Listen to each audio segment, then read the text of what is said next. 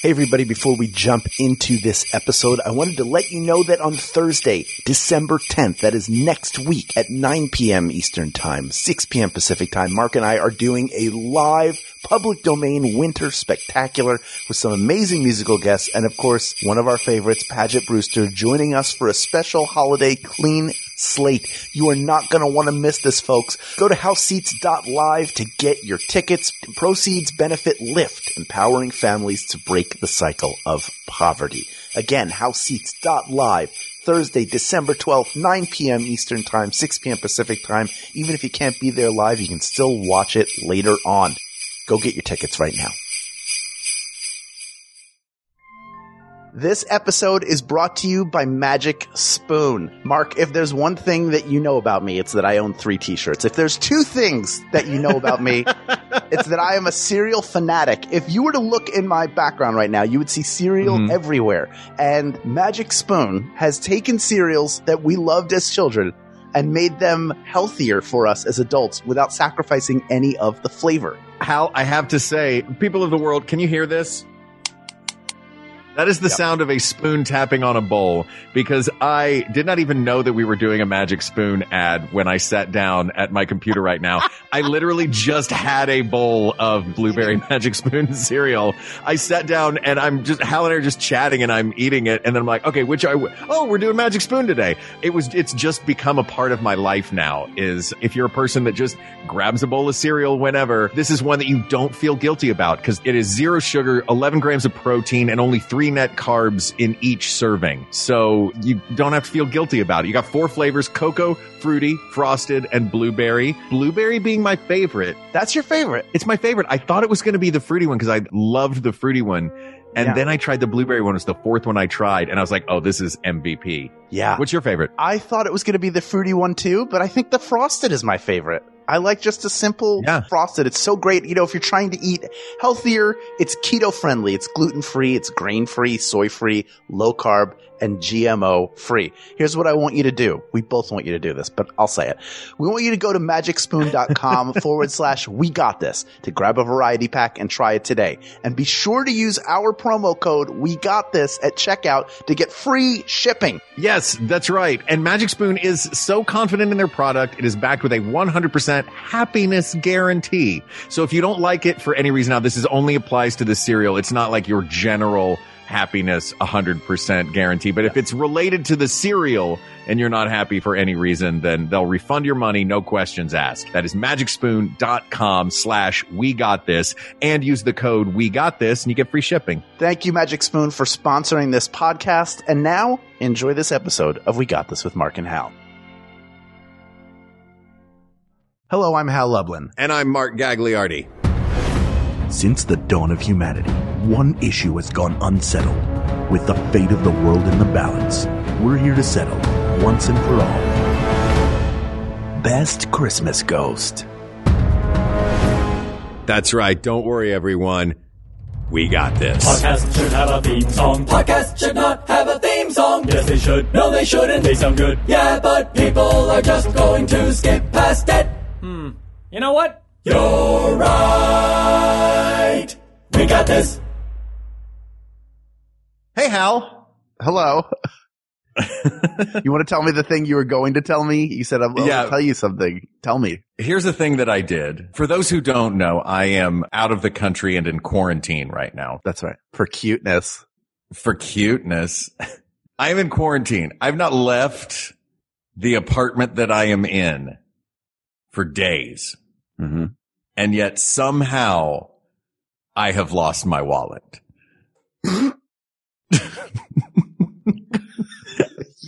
Hal just did a spit take. you had it when you, when's the last, where is the last place you saw it? Was it in the that table. It was that table behind me in the apartment. Who has access? We need motive. We need opportunity. No one has access but me. It is somewhere. I have scoured this place top to bottom. I have wearing black, by the way, when you're looking for something, uh, and crawling all over the floor is a terrible idea because when you stand up, you look like a dog blanket. I have no idea where my wallet went and I have not left. Wow. That's, Yeah. uh, I mean, that is the most Mark thing that could happen. it really is. I like, I thought, I, I, I, I'm looking around the apartment for it and I had to stop and take a moment. And I think I did audibly go, really gags? like my brain just, even you got to the point. even, even I knew that I was being entirely too on brand. the, Ooh, the maybe it's scenario, between the couches. the, the Nope. scenario you're setting up sounds like one of those like riddles, like uh, a body lays on the floor. There's water everywhere. A curtain billows to the side. Right. what happened? An apartment abroad. A missing wallet. Oh my A God. con- frustrated and confused actor who looks I like a have no idea what's happening. What happened? Oh, the answer, correct answer is, uh, this guy. Do you think, do you think in keeping with the theme of this episode that at night while you're sleeping, you'll be visited by the ghost of your wallet? or the ghost of wallets past, like my great big Velcro one that had a picture of Michael Jackson on it.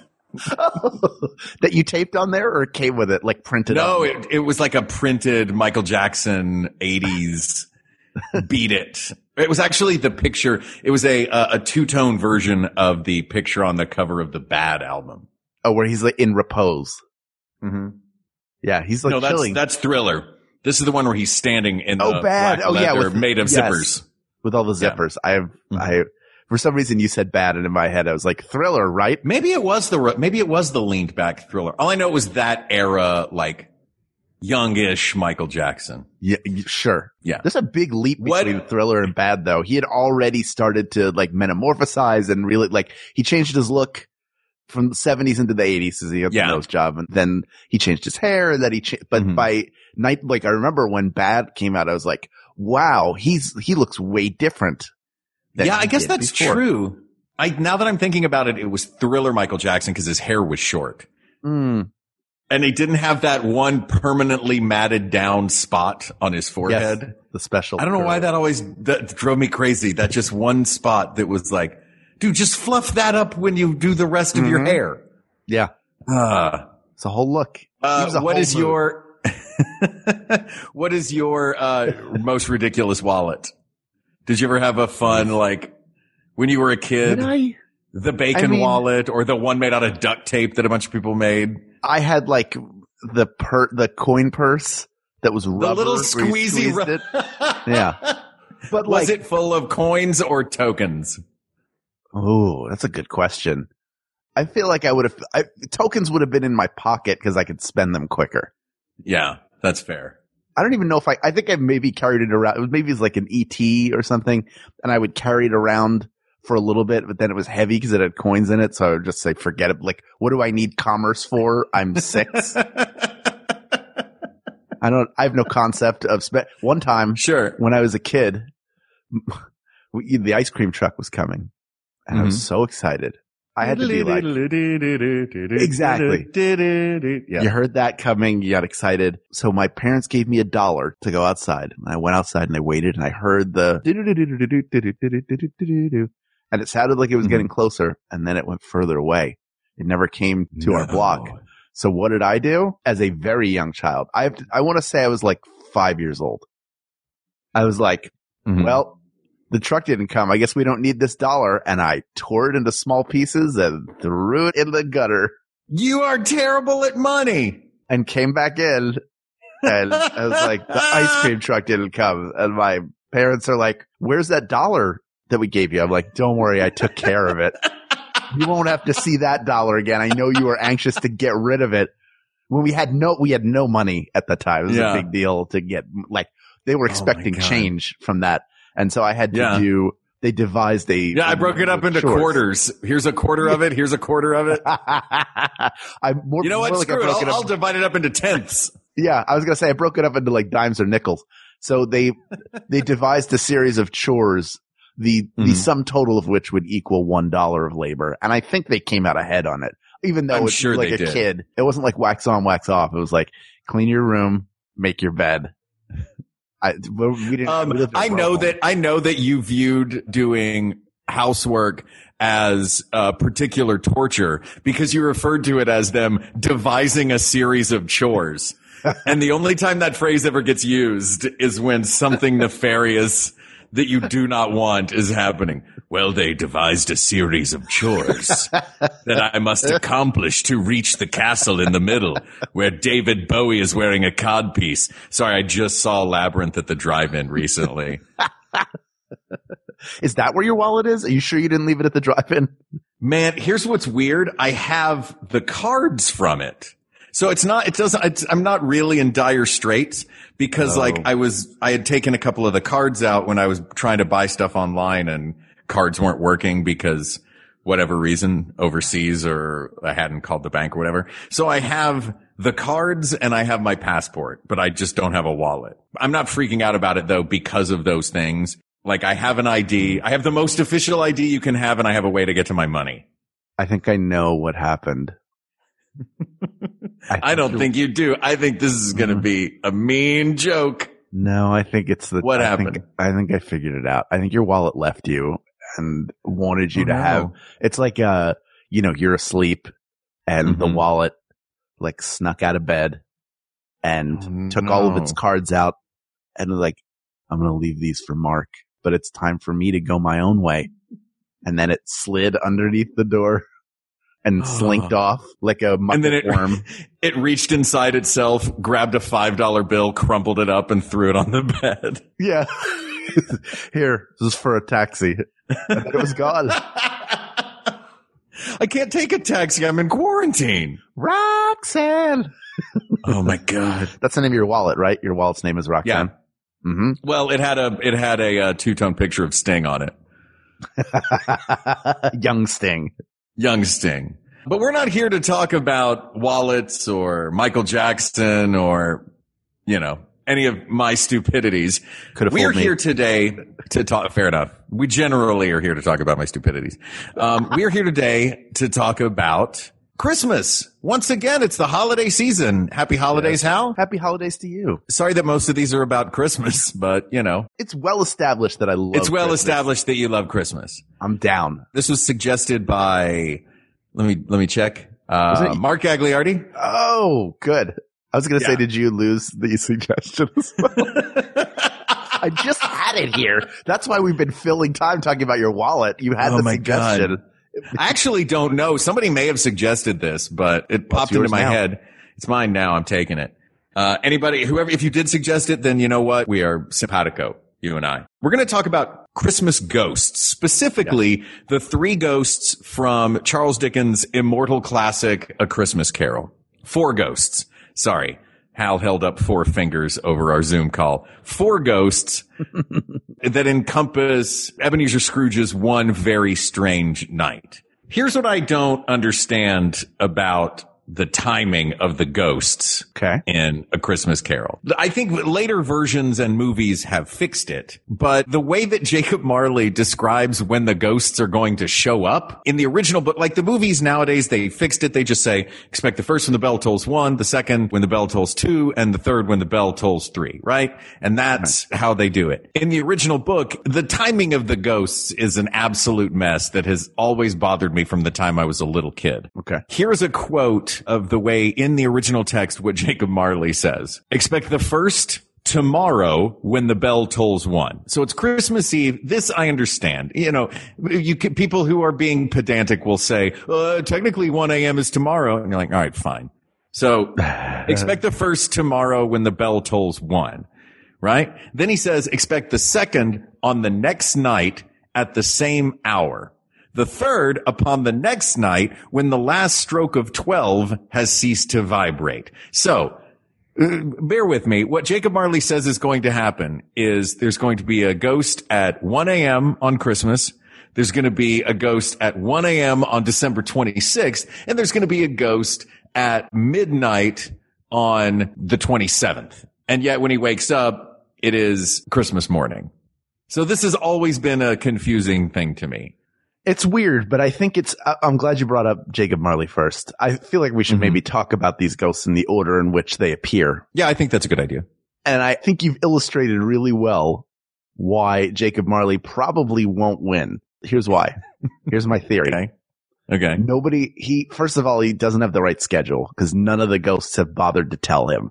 And the reason why is all the other ghosts are super busy. Like Scrooge is not the only person that they're visiting. There's a reason why they're like, all right, here's your pass. Now I got to get out of here. I got to go see Joe Schmendrick over on the other side of the Tower of London. But Marley only has to visit one guy. Like how big was his social circle? Even if he was a successful businessman, he obviously pushed all those people away. So it's not like he's like, uh, you know, I feel like what's not in the book or any of the films is after he's done delivering the message and he's like, so do you want to hang out a little while? How have you been?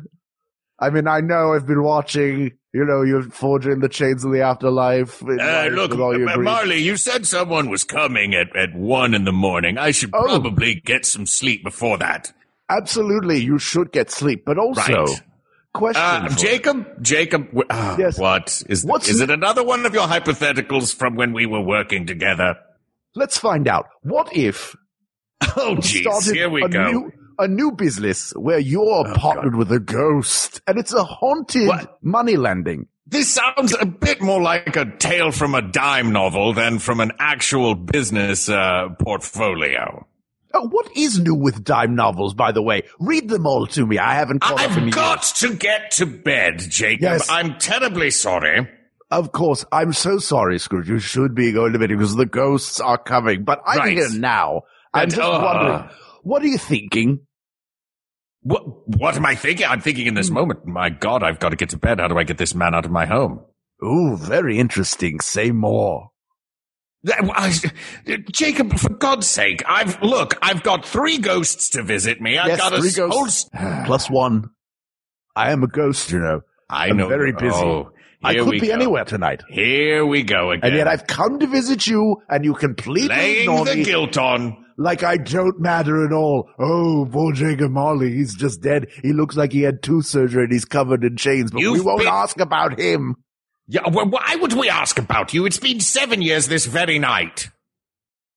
That's right. I died on Christmas Eve. The saddest way to die of all. And How yet is that you speak of toothache? it- Not at all. Oh, it's terrible. It has not healed at all. And I don't even get to change the bandage because it's chained onto my head. Thanks for asking. Can I talk to Hal again? Yeah, I'm here. Do you think? do you think? Let's, hey, is Hal there? Is, are we at- inside the actor's studio? yeah, Can I speak with Hal? Uh, may I speak with Hal now? Um, no, I just know that you and I could play that game forever. True. Do you think it's a toothache? Is that what your assump- the assumption you're working with is? Unless his jaw's about to fall off. That's what I thought it was. I thought that in Victorian Hmm. times they would do that to keep your mouth closed Oh, would they? I don't on a dead body. That they would uh, sort of bandage a dead body's mouth shut so it wouldn't drop open. There was one of the Christmas Carol movies where he pulls the thing off and his mouth. There's actually multiple movies where that happens, and his mouth drops open. One of them Oh. is done uh, digitally. I think it's probably the Jim Carrey version Right. where it's done, it digitally drops, but there's one where it's whichever old English actor is playing Jacob Marley. He's like, I shall do it myself, using nothing but the physical instrument I was given. so he takes the bandage off in the movie and then just drops his mouth open cartoonishly. And it always kind of took me out of it. That moment, I'm like, this is just a, this is just an old British actor being like, I shall embody this role of Jacob Marley. Uh, Bring me real chains. What are these, foam? yes, uh, Mr. Mr. Weatherby, we, we have to use foam chains. We can't use actual chains because of insurance reasons. It's Lord Weatherby. Uh, Lord Weatherby, I'm sorry. Oh, this is Cleveland. Yes.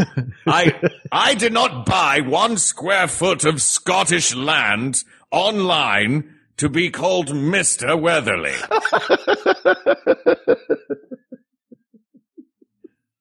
Can you take off the tartan, please? We're ready to roll. Nay. Do you think as soon as he did the jaw drop, they had to edit it real quickly because he went cut and print? That was wonderful.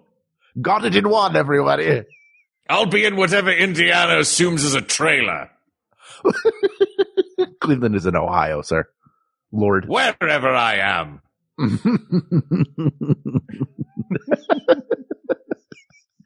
Uh, Jacob Marley was always my favorite character as a kid because? Jacob Marley, he was so theatrical. You know what a part of it was is Hmm. I did the play A Christmas Carol when I was a kid in Tennessee and it was the big production in the city that like every year they did it and every year they had kids from the town would, you know, play all the kids in the show and it was put on by the, it was either the university did it or the Knoxville Opera Company did it. It was like a big, big deal. And so it was at a huge budget and it was the first, it was one of those shows that was, the first time I had seen, I saw it one year and then I did it the next year. It's one of those shows that introduced me to the magic of theater because it would actually snow on stage, which blew my mind. Uh, the stage revolved, which was the first time I had ever seen that. It was, I mean, all of these things for this, like a little kid that had not seen a lot of theater to go, oh, I mean, I was probably six or seven at the time, maybe and it just it was just wonderful. And jacob marley was they had like dry ice or a fog machine or something blown so he had smoke all around him. He was in this special greenish light and he was he was just in this beautiful macabre costume that was sort of covered in dust and these chains. And it was the most theatrical thing in the show so I became obsessed with Jacob Marley to the point where I still have somewhere, I think at my mom's house, a Jacob Marley doll. I know it's weird for a kid to have a Jacob Marley doll, but I, I would bring it out every Christmas. It was like my own, I had my very own Christmas decoration and it was this Jacob Marley doll. And so when I did the play, I was like obsessed with it. And it was this old thespian played Marley. It's always the way, like, they just get, uh, like, whoever played Lear last season. It's almost like like Marley has because he comes in for one scene and crushes it. You get an actor with more gravitas to play Marley than you do even for Scrooge. You know what I mean? Sure. Yes, yes. You have to Like- it's it's a Yeah, lot to we're- carry as an actor. You have to inspire fright and also Mhm. have compassion. You have to make that and also- believable jaw drop thing. You have to do the jaw drop. Did you see Derek Jacobi's Marley at the Globe? no. This feels like the kind of thing like I'm doing Marley at the Globe this season. Oh, are you doing the mouth thing? Mm, of course, I've been training with the, a mouthologist for months. Uh, yeah. So I love Jacob Marley, but look, he does, the guy does not understand how time works. Yeah, he doesn't understand that. Like, you get the sense that maybe he wasn't that good of a business. Like, Scrooge is, I, he obviously has wealth, but that office is terrible. Mm-hmm. How were two of them ever there? Yeah. This is just, just jerks, just real jerks. You, you, oh, you expect one Michael Scott to work in the office, not two, but even Michael Scott means well. Yeah. They made competing threat level midnights Yeah. one year. But also he doesn't, I mean, he sets up the premise of Mhm. morality and why he's being visited. Right. And in a sense, he's, you would assume for the sake of argument in this, we are going Mhm. to, we're going to work under the presumption that the ghosts are real and that this is not all just Scrooge's conscience coming to haunt him. Okay. So in that sense, Marley has chosen, you could then theorize Marley has chosen Scrooge for this to say, I'm suffering this terrible fate. There's still time for Scrooge. I'm going to right this wrong for someone else. Do you think he put it for into motion? I think so. He would have to, right? Unless there's somebody who's in like the office of Christmas redemption. It's like, what about Scrooge this year? As long as we're going to blue sky this thing. I mean, look, I don't know, I, and not to get into the theology of it, but I know that uh, that Charles Dickens was a pretty religious guy. He wrote Hmm. the Life of Our Lord. Uh, I mean, he wrote his own version of the Bible for kids. Um, it, That's it true. could very well, you know what I mean? Like, it could be that uh, Jacob Marley is working for whatever higher power there is. He has been ordered to do this. It doesn't really go into that. It's actually a really cool story. I wonder if I like the idea better that Jacob Marley is doing it of his own volition because he cares about Scrooge. As terrible as Scrooge is, they only had one another. Yeah. And Marley even says, he's like, look, I've been, I, for these seven years, I've been wandering the world covered with these heavy chains and cash boxes. And every time I made someone suffer, it put another link in the chain. And, you know, you get the sense that he does feel actual remorse. Yeah. And also, if he's ordered to do it, don't you think he'd be really bitter? Like, oh, this was an option. I went down the same. What makes him so special? I died Yeah. seven years ago on Christmas Eve, by the way. Thank you very much. and no ghosts visited me at all. You just decided, well, let's end this one. And uh, now Maybe he didn't have any now I- friends. well, he had Scrooge. They had only each other. Scrooge wasn't like- dead yet to come visit him as a ghost. If Scrooge had gone first, he would have visited Marley. But exactly. It's like he's like, oh, cause I didn't make more friends. Is that how it works? It's all about who you know over here, isn't it? It's not at all about a merit based system. Clearly I'm going to go do this. So I'm a great guy. I don't get spared. I got all these boxes and chains. I got to wear for how long? Oh, right. Forever. Plus nobody's fixing my jaw. yeah, but I'll go do it. No big deal. It's fine. Happy ah. to. What a team Okay. player I am. Great. You are. Go do it. Put that on my annual review. Why don't you?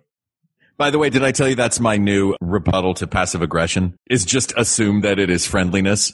Fine. I'll go do it. Okay. Thanks. Appreciate it. Yeah. Like just give it the, give all aggression no benefit of the doubt and eliminate all of it. Wait, did he not get I was trying to martyr myself? Like they're just Nope. muttering to themselves as they go off. I just assumed docility. uh, the remedy to passive aggression is assuming docility in the aggressor. Uncle Mark's Christmas tips. That's right. It's gonna look. It's gonna hey, work. kids. It's gonna work wonders around the Christmas dinner table. Oh, I'm sorry, my opinions are wrong. Maybe I should just shut up then. Good idea. Anyway, could you pass What me the- what the the- candy no! pears? hey, what if the Uh. were all due to a bit of bad beef? What if that's what it was? Well, if one was a bit of bad beef, one was a blot of mustard, one was a crumb of cheese. I think future was definitely a fragment of an underdone potato because if you've ever had a fragment of an underdone potato, uh, you will see the grim reaper. That's just scientific fact. Yeah, they are unpleasant. I watched the National Geographic special about it. It was haunting. Uh-huh. uh, um, all right, let's. thermometer on your potatoes, people, unless you want to get visited by by death himself. Not to Yeah. get you, but just to show up and point. Also, if worse. you did, if you did not have uh, the bit of undigested beef, uh, the blot of mustard, or the crumb of cheese, and you only had the underdone potato, imagine how weird it would be. Like you wouldn't even know that he was the ghost of Christmas yet to come because no one would have told you what was happening. You would just be like, "Well, I guess I'm dying tonight. There's the Grim Reaper," and he's like, "No, no, no, I get that. I, that happens a lot. Um, I'm the ghost of Christmas yet to come. I'm not the Grim But- Reaper." By the way, I get the uh the lang- the flowery language of the foods, but couldn't Mm-hmm. he just say, "I wonder if it was that roast beef sandwich and potato salad I had for lunch." it did not sit well the entire afternoon. Yeah, all of those ingredients really could be one meal. hmm Oh, Yeah. for sure it was. Yeah. Like, Well, I I wanna- for I want- breakfast, mustard I and wanna cheese read a- for lunch, yeah. and a sensible potato dinner. I want Scrooge to write a cookbook. yeah, everything. It's pie. not, yeah, it's not tablespoons and cups. It's blobs and crumbs and fragments. One crumb of strawberry plus one blot of ham. Oh, Add one undercooked piece of watercress. one blot of ham. Oh. Oh God, that sounds like a, like a early, early, early REM album. Like when they were just in Georgia playing bars. yeah. Just a Sitting in- sitting in a- sitting in a Waffle House trying to figure out what to name their album and looking at the menu. Blot of they- ham. Did Scrooge write this? that was actually the stuff that was stuck to the menu that inspired.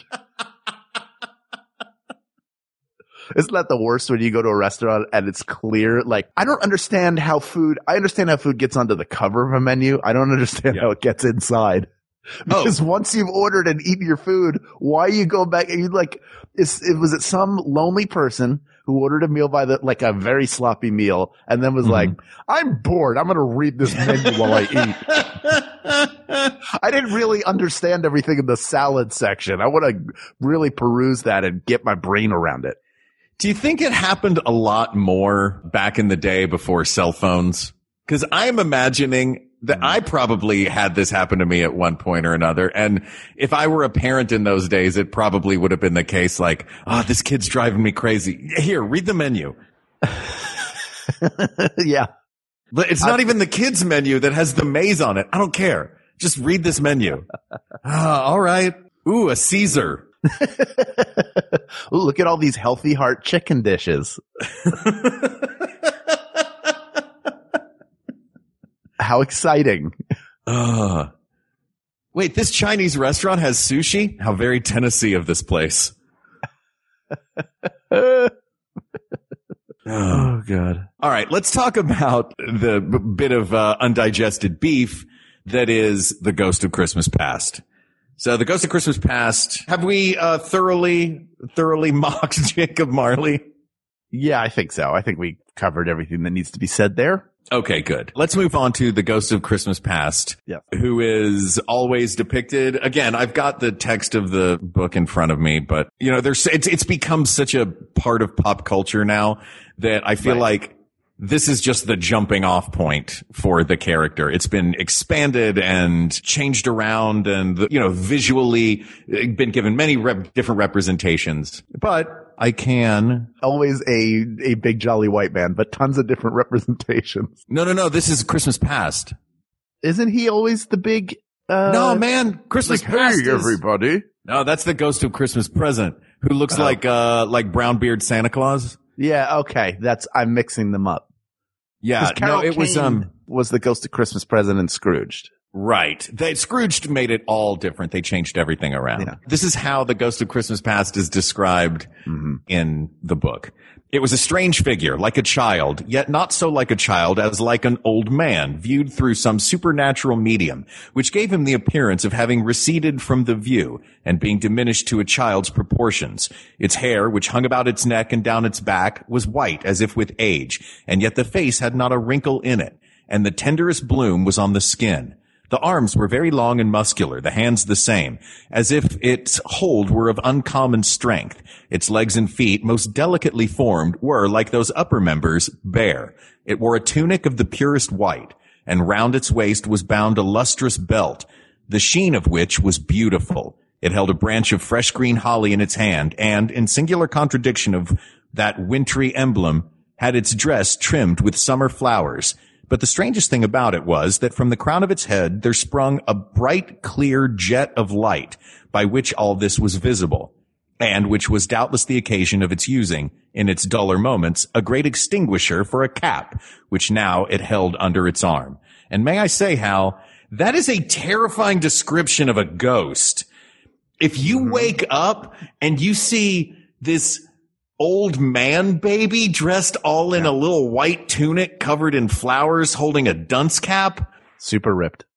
with super ripped arms but teeny frail legs like let's be honest a lot of gym rats Sure. Don't skip leg day, everybody. yeah don't skip leg day guys yeah this is this character I've seen many different versions of. Like sometimes it's sort of a waifish girl. Sometimes it's a sort of feminine boy, uh, but always Pixie-ish. small and frail and pixie-ish. Yeah. Or like a fairy, like a fairy. And very sometimes gentle. A, yeah.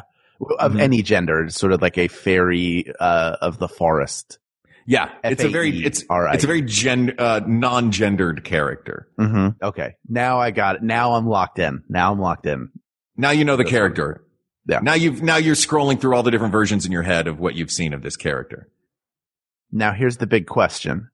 Okay. The, the $64,000 question. mm-hmm. Does the ghost of Christmas past go back to the past and bet on NBA games because they already know the outcome and they No. are just, they've been building a fortune for the day that they retire. These are but visions. These are but visions. You don't think a Vision's going to lay down a hundred dollars on the Lakers in 2002? No, I'm saying that what Scrooge and the ghost go back to see in Christmas past are visions. They cannot affect the past in any way. Well, he can't. I bet, I'll bet you that ghost knows what's, like, tells everybody that, like, it's impossible. We can't affect anything. And then, like, time cop Give me- going give back me 20 on the Lakers. stocks. Yeah. Yeah. Basically, the, the Ghost of Christmas Past is pulling off the time cop villain's plan. Look, I don't hate that idea. Though I do think that if that were the case, I think it would have been a heck of a lot easier. That would have been a shorter movie. That's true. I am, I am, I would like to go back in time and, and put money on. Karate chop to the neck. Done. or, you know, split, split, jump up in the air, split, kick. the Ghost of Christmas Past is all you could always tell, no matter what form they take Uh-huh. in popular media. They always have the candle extinguisher under one arm and the sports almanac from Back to the Future 2 under the other.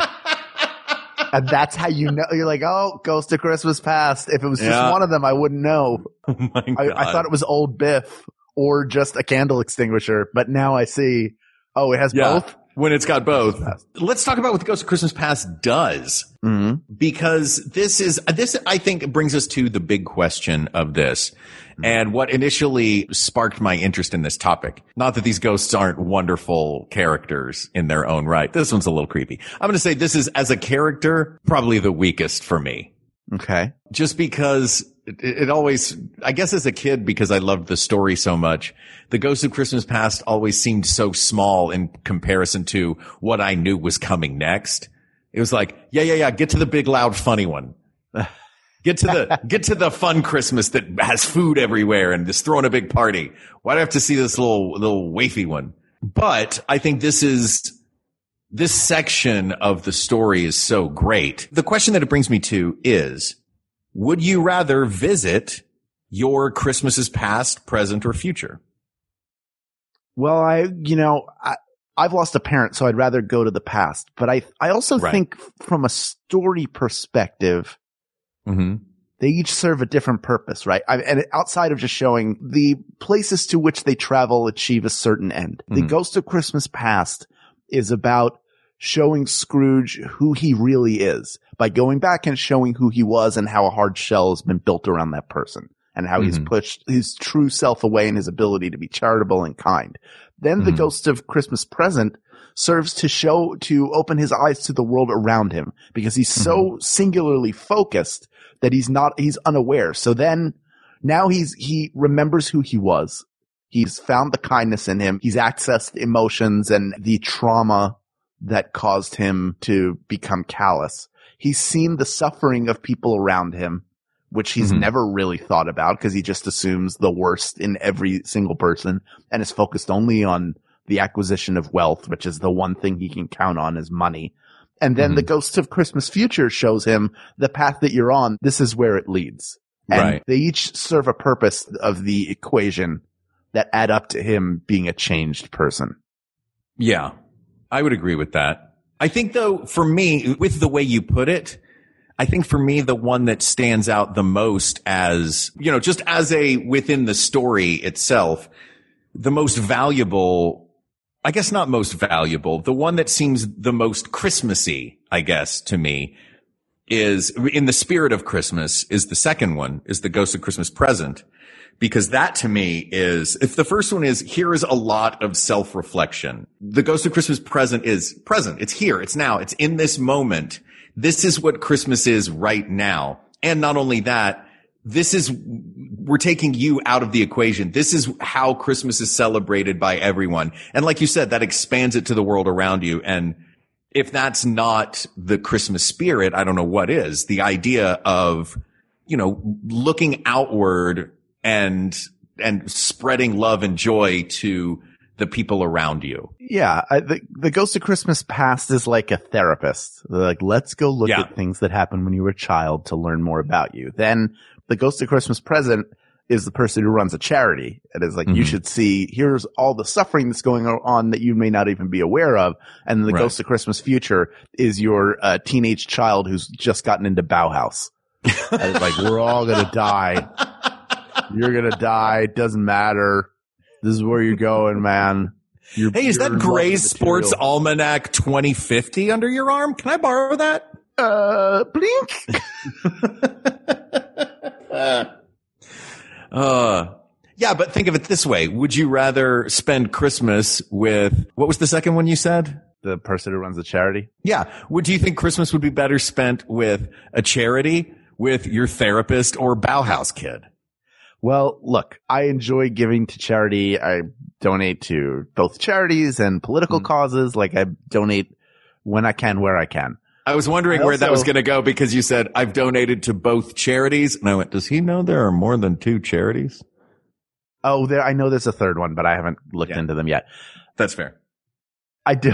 I also don't like, you know, sometimes like a charity, like you may have even given to a charity and then they're collecting somewhere else and you all of a sudden feel guilty about any money that you spend that is not on an absolute necessity, even like Mhm. getting, getting and giving gifts. I don't like that part of it. Yeah. Oh, did, did I tell you what we've done the last few years and I love it? What? It was my mom's idea. She was like, I don't want gifts. She's like, give money to a charity that you think would reflect like my values. I'm like, that's a great idea. So now every year we get my mom an animal for a family somewhere. We do a Heifer International. We get her an animal for a family somewhere and then a little stuffed version of it. So my mom now has a goat, a sheep, a cow, a lamb, like, and, and then some stuffed chickens. Like, so she has this little menagerie that she knows elsewhere in the world is someone's farm or multiple people's farms. Anyway, I just thought that was, I thought what a great, uh, so I highly recommend if, if you have people in your family that are like, I don't want anything, gift, gift giving just feels commercialized and like the wrong spirit of Christmas. I love that way of doing it. Yeah. I also accept gift cards though.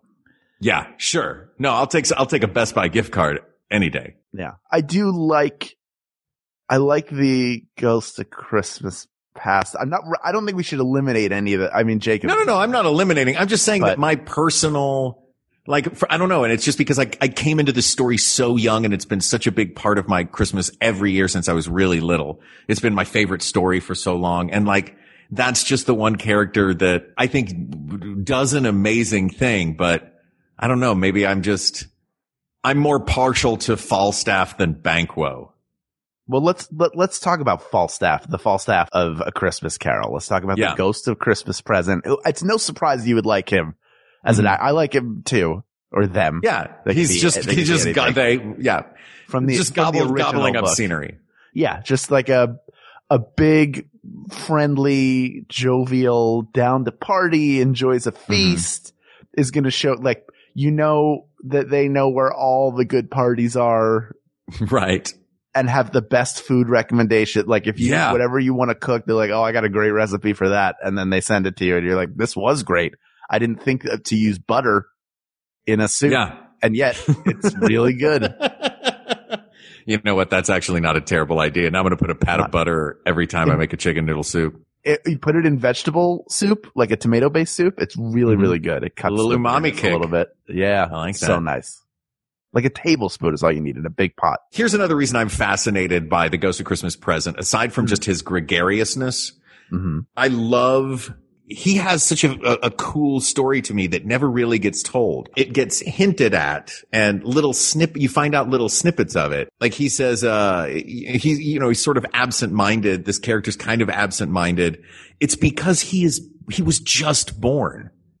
That's what fascinates me about the Ghost of Christmas Present is he is brand new. He exists for one night and for one day, I guess because at the beginning of it, you know, Scrooge says, he says, do you not know me? And he says, no. And he says, have you met any of my brothers? And he says, how many, how many brothers do you have? Or brothers and sisters? How many brothers and sisters do you have? Some 1800, meaning every year there is a ghost of Christmas present. It's like baby new year. There's a ghost of Christmas present and he lives and exists only for that one day. And by the end of it, it's the reason that by the end of that section of the story, his hair is white. And he says, my time here is almost done because he Oh. only exists for that day. Like a And, and, and he gets real dark at the end when he's like, Hey, this is how, look how great Christmas is. Isn't this great? Here are ignorance and want. to emaciated children hiding underneath the folds of his robe with sunken eyes. Like he provides Scrooge a little nightmare right at the end.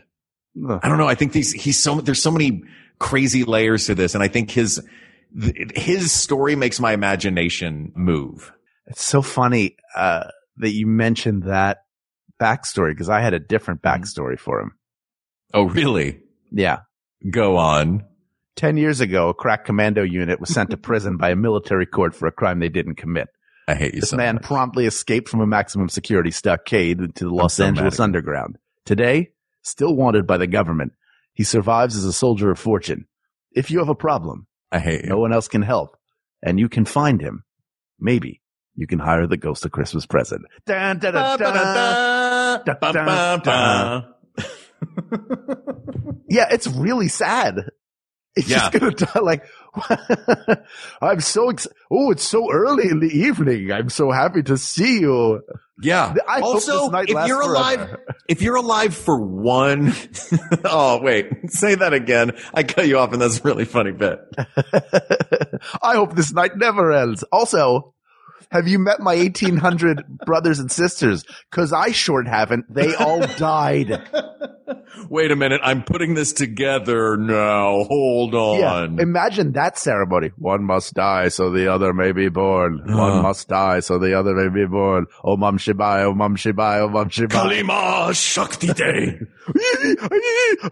um, yeah, it's, uh, it- look, and you gotta hand it to this particular Ghost of Christmas present. I don't know what the previous 1820 or however many there were Ghosts of Right. Christmas present. I don't know what they did with their one day. They get one day One day more. and it's Christmas. Another day, another destiny.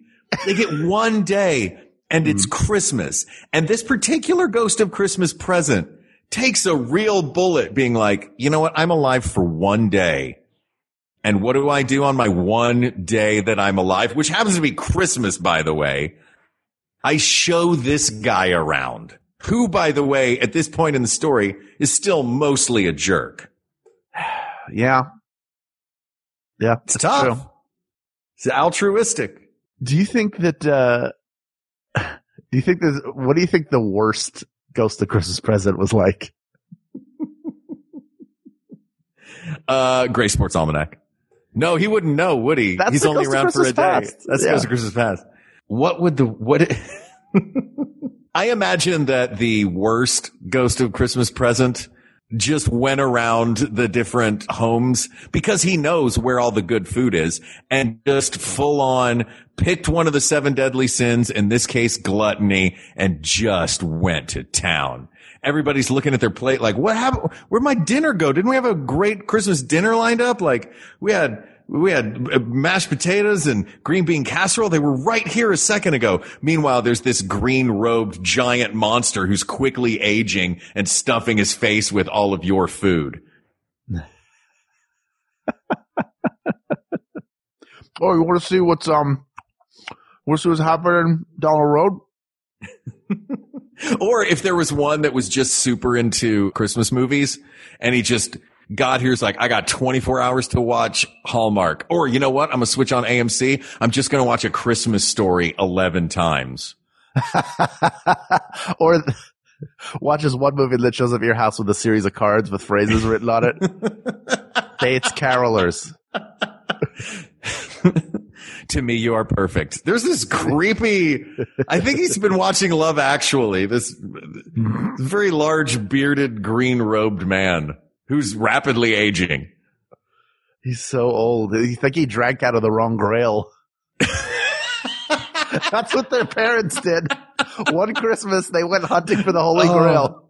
And then they, I know it was before the Holy Grail. Just humor me. It's a podcast. And then they each took a sip, like, you know, in a Jewish wedding, you're supposed to take a sip out of the Kiddush cup. And Yeah. this one, they took out uh, of the wrong grail. but it's only a really little sip. So now their kids each live for their kids are born and they just immediately start Julian Glovering their way to death. Yeah, but they don't Julian, because it was a little sip, they don't Julian Glover in those 30 seconds. They do it over the course of a whole day. Oh, you'd have to time lapse it to really get Yeah. that effect, but Oh my God. it happens. Okay, so have we have we exhausted uh the I feel like we've talked more about the ghost of Christmas present than the lifespan of a ghost of Christmas present. This is true. We, I think we're ready to move on Yeah. to the Slim Reaper. The, ghost of Christmas present is my current he's in the number one slot for me right now. I would never have guessed. Yeah. Um who's in your number one slot right now? You don't have one that's taken the this- this- Undecided. Okay, Undecided. I see, Like, I look, see I'm merits in all of them. Yeah, I am. I see. I see merit. I am not poo-pooing any of the others. And one of those others we'll talk about right now. That is the Ghost of Christmas Yet to Come, which is the pretentious way of saying the Ghost of Christmas Future. So I like really? movies that call him the Ghost of Christmas Future. hmm It's all the like uh, early old ones that call him the Ghost of Christmas Yet to Come. Though I don't know. I do like that too. Yeah. Because th- that actor who delivers that line is like, my word count is too low. I need three more words. Yet to come. Say yet to come. Well, no, technically it's only two more words. Well, it used to be future. Now it's future. Christmas yet to come. So I've added three words. Well, yeah, but you've removed one. For Somebody to have been get me a mustard blot. Look, all I have is this crumb of cheese. Fair enough. No, no, no, don't do that. A ghost of Christmas present will show up. Ghost. Come and know me better, man. You thought you were done with me. I'm alive for one day and it shall be spent annoying you. so yeah, the, the ghost of Christmas yet to come. Uh, you know what? I take back what I said before. I think I prefer yet to come now. Oh, really? I guess it's maybe it's in the modern adaptations. They say Christmas future, Yeah. but The it, look, correct ones.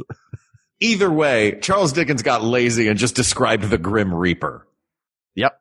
So that's really all that this, like, this character is, though, you know, you can, onto a blank slate, you can pretty much put anything you want, right? So mm-hmm. it's, you've got this cloaked figure. You never see his face. So you don't know if he's, or her or their face. You don't know if there's a skeleton under there. It's just a dark hood you can guess because it's, you know, bone fingers that are sticking out of the robe. Though I don't know if it's in the book or, if it's just the cloak that you see. It's just a black cloak. So Yeah. that is like the ghost in Scream. That is terrifying already. No sound, no talking, just points every once in a while. hmm What are your thoughts on this guy? Yeah, I mean, he's just kind of creepy, points at stuff, doesn't get to talk. I'm more interested in his internal monologue than anything that happens while he's on screen because it's just all like dark. Look, like, oh, look, I'm going to point at a grave. That's basically what I do. But inside, inside his head, he's probably like a loaf of bread, dozen eggs, quart milk, a couple sticks of butter. Got to get more canned peas. Ran out of canned. Why did, oh, what am I cooking that's using all these canned peas? Uh, why are you mm-hmm. still, why, why are you just pointing at a tree, ghost of yet ah. to come? Oh, crap, I ought to point at that grave. There we go. What, no, this next to the, tree? oh dear God! I gotta get condensed milk. Tell me, Why is spirit, that in my head? tell me I hmm? may wipe the name clean from this headstone. I am not the Oh. man I was. Oh, don't respond. Don't. I shall keep baby. Christmas in my heart. Don't The past, the present, and the future shall all live within me. Just be cool. Just be cool. You can. You've done this a million times. Save me, spirit. Tell me I can be saved, that I've yet hope. That's right. Nothing. Don't give him anything. Don't you give him anything yet to come. Oh, YTC. won't you speak to me, spirit? Come on, YTC. Stay strong. Stay. Speak Strong. to me. Mm, Just point. Gonna point. I'm gonna do it. I'm pointing. Don't just point. Speak to me. Uh, send it back. Send it back. Oh, this is too hard. what? Why, it's Christmas morning. Oh goodness. I gotta go shop. Hey, Hal, can you hear that in the background, by the What? way? Wait, what day is this? is it time for the break? You boy, go fetch some of the other podcasts for the Max Fun Network. Who, me? That's right, you, and keep one podcast for yourself. We'll be right back. Whoosh! Merry podcast, everybody. All right, Mark. We've both talked about Fortunato chocolate here, one of our proud Yeah, we have. sponsors in the We Got This family. We've also talked about Fortunato chocolate off mic That's and true. how much we enjoy it. And now we're going to talk about it together. What are your crib notes? Uh, my, my crib notes for Yeah, Fortunato notes. chocolate. Okay, I'll give my crib notes. Uh, since 2008, Fortunato number four chocolate has been prized by top chocolatiers and pastry chefs in Michelin starred restaurants.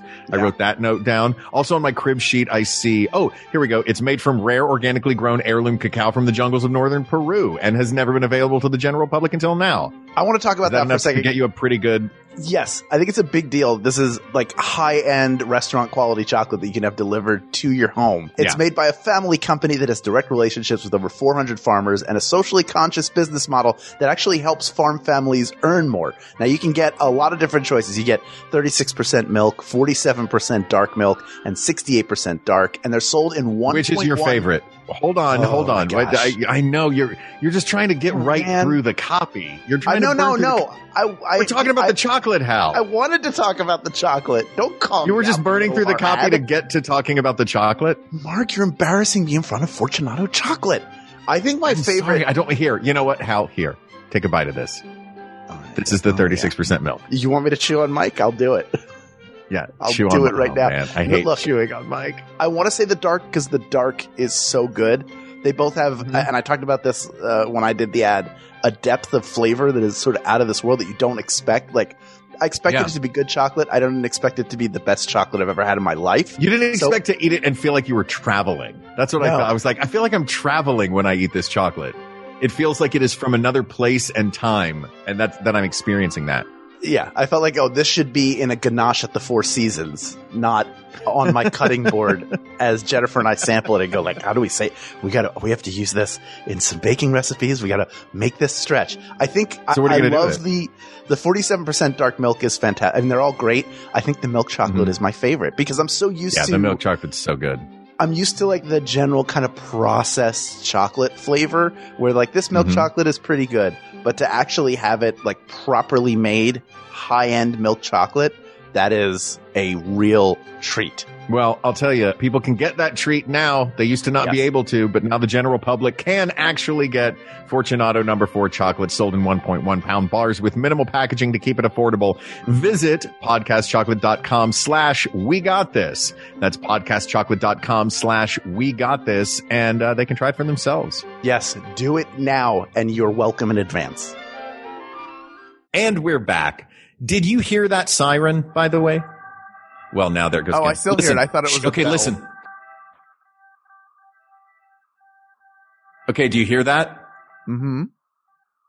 Tell me that doesn't sound like the big build up late in the John Williams Superman theme. Yes, it really does. Doesn't it? Where the horns are going, ba, and it's going, ba, dun, dun, ba, ba, dun, dun, ba, ba, dun, dun, ba, ba, ba, ba. Right?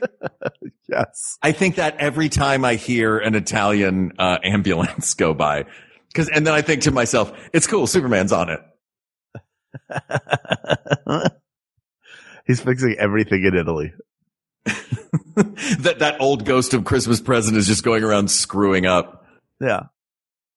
I don't look. I don't know. It's not. It's not Christmas yet. You know what it is? It's the ghost of September 25th. Like if you were a ghost of Christmas present, that's a good one to be. If you're the ghost of like March 9th. Sorry, I keep going back to the ghost of Christmas present. We're talking about the Grim Reaper, uh, the Slim Yeah. Reaper, the ghost of By the- Christmas future, yet to come, whatever we're calling him. By the way, the ghost of December 26th is just a receipt with a beard. And boxing gloves, because he's Canadian. Oh yeah. Well, a box filled with boxing gloves. Oh God. Do you think anybody ever returns boxing gloves on Boxing Day? I mean, they have to. Somebody at least gets one as a joke, Right. you know. Probably an American got it like, huh, see, like boxing. And the Canadians are like, yeah, that's, like, that's great. not what it is. It's, it's a box that you gave your servants the day after Christmas with food and stuff in it. It's British. oh, is that what it is? anyway. Mm-hmm. Yes. I just knew it wasn't about boxing. No, it's literally a box. Oh. It'd be like All right. the Servant's Day off, I think, if I'm not mistaken. We'll have to, me- we'll have to ask the, uh, ghost of Boxing Day present, who's very polite. Sorry. Um, Yeah, that's right. If you want it to be right, that's okay. Yeah. All right, let me ask you this, Hal, because I asked it about the Ghost of Christmas Past and the Ghost Mhm. of Christmas Present. Would you want, I guess I didn't ask about Christmas Present, but of course you want to see the present Christmas. Would you want to see a future Christmas? Mm, I like the anticipation of the future. But you would know what your presents were. Counterpoint. Yeah, but I I like to I like not knowing. Like, That's the fun. You Yeah, get to open that I'm- I'm with you. It's, and it's of course not just about the presents. Like the idea tricky. of, the idea of knowing the future to me is daunting and scary and horrifying. And as Yeah. curious as I would be about it, it feels like something that just needs to happen in its time. Yeah, it's it's that's a tremendous burden to know the Mhm. future. Yeah. And and it becomes I mean in this case Scrooge is like, "Tell me this is what what could be, not what will be." And then he changes his ways. Oh and man, I gotta what? go shopping. I gotta get a blot of mustard, a crumb of cheese. a bit of bad beef. Look, we gotta have something, somebody do this again next year. That sounds like all the stuff that would be at a mouse buffet. Oh, every time I go to the bad bit of beef carving station, I feel like I have to strike up a conversation with the carver and neither of us is into it. And then we wind up just talking about the weather, which we've both been outside. It hasn't changed radically. Oh, I like the serve your own blots of mustard bar much better. They have soft serve blots of mustard, right? Or is it the, you have to scoop it? Uh, it's, they're both. They have hard mustard and soft Oh, mustard. cool. And you can oh, that's good. what you They like. have toppings? Uh huh. Yeah. There's a huge fixins bar with other mustards. All right. Mm. So look, there's not really much to say except about the Ghost of Christmas yet to come, except that he is blank slate, so you can overlay whatever you want onto him. Right. He shows Scrooge some horrifying things. Uh, a bunch of people callously, uh, raiders, people who had raided his home. And I believe one of them was his maid, just selling all of his belongings to old Joe. There's that scene. There's a scene of a bunch of people standing around talking about what a jerk he was. Right. Uh, and then there's, um, oh, we didn't even talk about this with Christmas present with Bob Cratchit. Him showing him his clerk and being like, see, see what you did? This Yeah. is the continuation of that. We can talk about it here. The ghost of Christmas yet to come being like, see what happens not just to you, but look what your awfulness did to, I'm, I'm taking an alley oop and I'm going to get the dunk from, uh, Ghost of Christmas present on this one because he showed you who the Cratchits were. You didn't even know that he had kids and a wife and one of his kids was on crutches. I'm going to show you the absolute worst version of what happens to this family. and that is, that is a harsh move, but a well, you know, a needed one, uh, for Scrooge.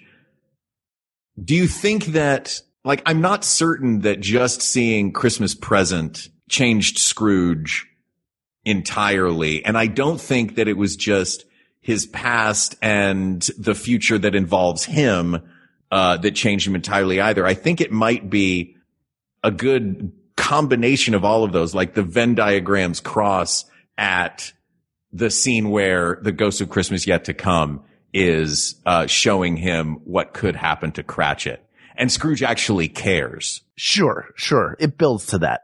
Mm-hmm. Which I think is, uh, it's, I guess it, it, I'm just thinking about it now. Like that seems to me like that is the, the him seeing himself on a grave. Like, look, everybody dies. It's the future. You're an old man already. It could be, you know, like it's not so much that he's seeing his grave. It's that he's seeing the grave of the people who were saying bad things about the person whose name they never mentioned. It also is kind of bad because it's it's Tiny Tim's grave that they're visiting, and he. Oh, they're visiting Tiny Tim's grave, Yeah. but he, yeah. But he's his assumption is like, oh, I definitely outlived this sick kid. like, I definitely. What are we like? Are we like? Is it next year? Is it next year? Is Oh. it two uh. years? Is that what it is? Because it's definitely. I know I lived longer. And then like, jokes on you. You're also dead, punk. Oh God. Yeah. So this is, this is a, this is a, a dark one. Yeah, I don't. I don't think it's. I, I think because he just points and stuff. Yeah.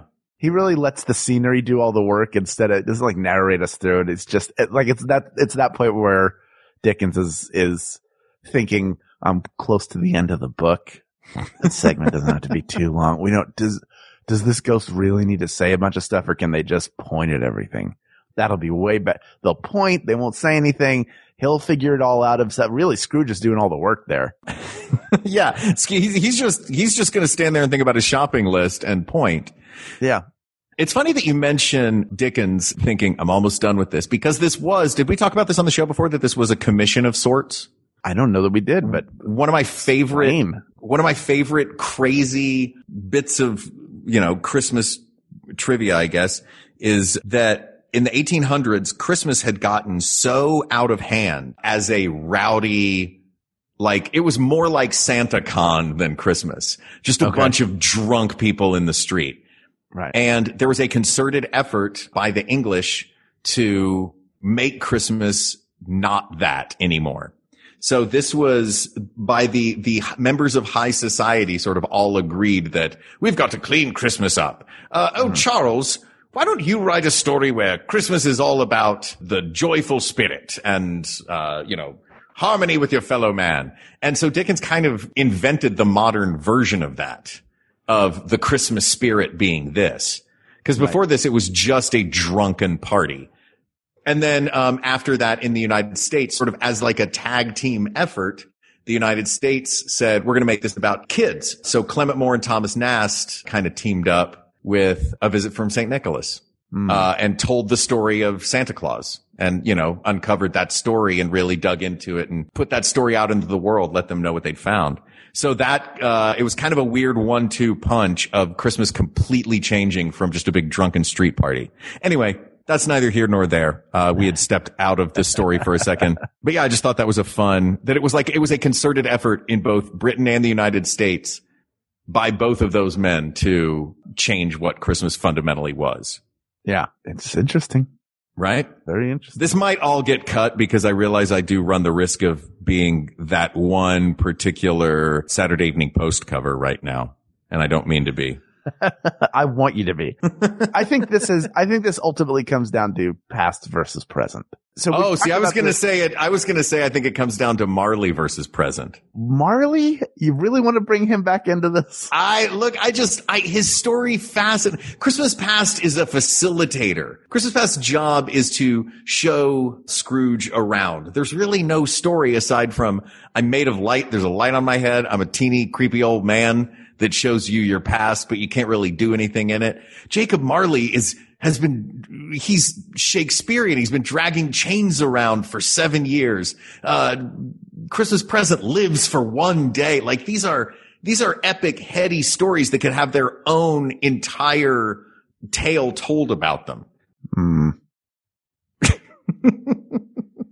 what are, what are what are the criteria we're going by here? By what criteria are those your two finalists? I'm curious to see. I, my, well, my criteria, I guess, since we never really established it at the top, we skipped right. that part. Yeah. The criteria that just popped up in my brain were which of these are the most interesting? Okay. You know what I mean? And the most interesting ones to me are those two characters. I think Christmas Past is not a terribly interesting character. I think much in the same way Christmas Future, I'm sorry, Christmas Yet to Come, in that way that Scrooge is doing most of the work. The first one is just a book report on who Scrooge is. Right. And he is learning through seeing this and we're obviously learning the story of his life and he's being reminded of things and he's the one who's going on a journey at that point. The Ghost of Christmas Past is just facilitating by showing him what's already happened. Can't change anything, can't do anything. There's no real story to that character. Christmas Future is the same thing. Christmas Future, there's no real story to Ghost of Christmas Future because that's not the point of the story at that point. And the Ghost of Christmas Future is the same way. Sorry, the Ghost of Christmas Yet to Come is the same way. They're facilitating Scrooge seeing what his life could be. And I can see that Christmas present is also that, but he has this added detail of he's only alive for one day, which is imaginative and cool. And Jacob Marley has an entire history with Scrooge and sets this whole thing into motion to begin with. That's why for me, it seems like it's between those two. Why would you rule Marley out? Did you go in deciding he was not the one? I just feel like he's only really works with one person. I feel like the other ghosts That's true. are serving the whole world and that like he's sort of got the easiest job and the rest of the the rest of the year he's just sort of wandering around and Yeah. he's got the chains and the money boxes and just Which means I he don't not wandering fast. I just yeah, I just look at him and I go like, "What's your deal, man?" I'm not into You have you. a toothache? yeah, you have a toothache. You make noise everywhere you go. It's annoying. Can I tell you another great moment Yes, that I love of Jacob Marley's before we eliminate him? sure. And this is more in the Shakespearean performance of it because in the book, it's a much more terrifying thing. Scrooge says he does it right after that blot of mustard, crumb and cheese. There's more of gravy than of grave about you. And then thunderous, uh, you know, terrified. The, the ghost suddenly becomes terrifying. And then Scrooge cowers in front of the ghost and the ghost says, now do you believe in me? And he says, I must. I do. Now, when you have the technology or the book in front of you and the imagination to create this giant dramatic fear moment, it's really something. But when all you have is the dude from the old Vic and the scene goes, There's more of gravy than of grave about you. now do you believe in me? Yes, I must. Just an actor having that, like, nope, you got to do it yourself moment is amazing to me. Uh, Leo G. Carroll in the Reginald Owen version of it. That is just another one of those great, it's like the jaw drop moment. Yeah, But I get it. Uh. if you think that, if you think that he's only, you know, if you think that he's Fine. only there for you're going by like which the role you want to play. protagonist. Yeah, kind of. No, I'm just going by, I would love to play Jacob Marley at some point, but I'm going by which characters I find the most exciting. He doesn't have like what powers does he have outside of just showing up? He can't take him anywhere. That's true. Christmas present has that cone that makes people nice. Yeah. We forgot about that. Like they both carry cones. One carries part one carries cone. Uh, Christmas past carries a cone, which is uh to douse out the light shooting out the top of its head. And uh, Christmas present carries a cone that he waves and it makes people nice. Come on, man. How's it not Christmas present? And uh, the Ghost of Christmas Future carries a cone, but it's around his neck so he doesn't lick his own wounds.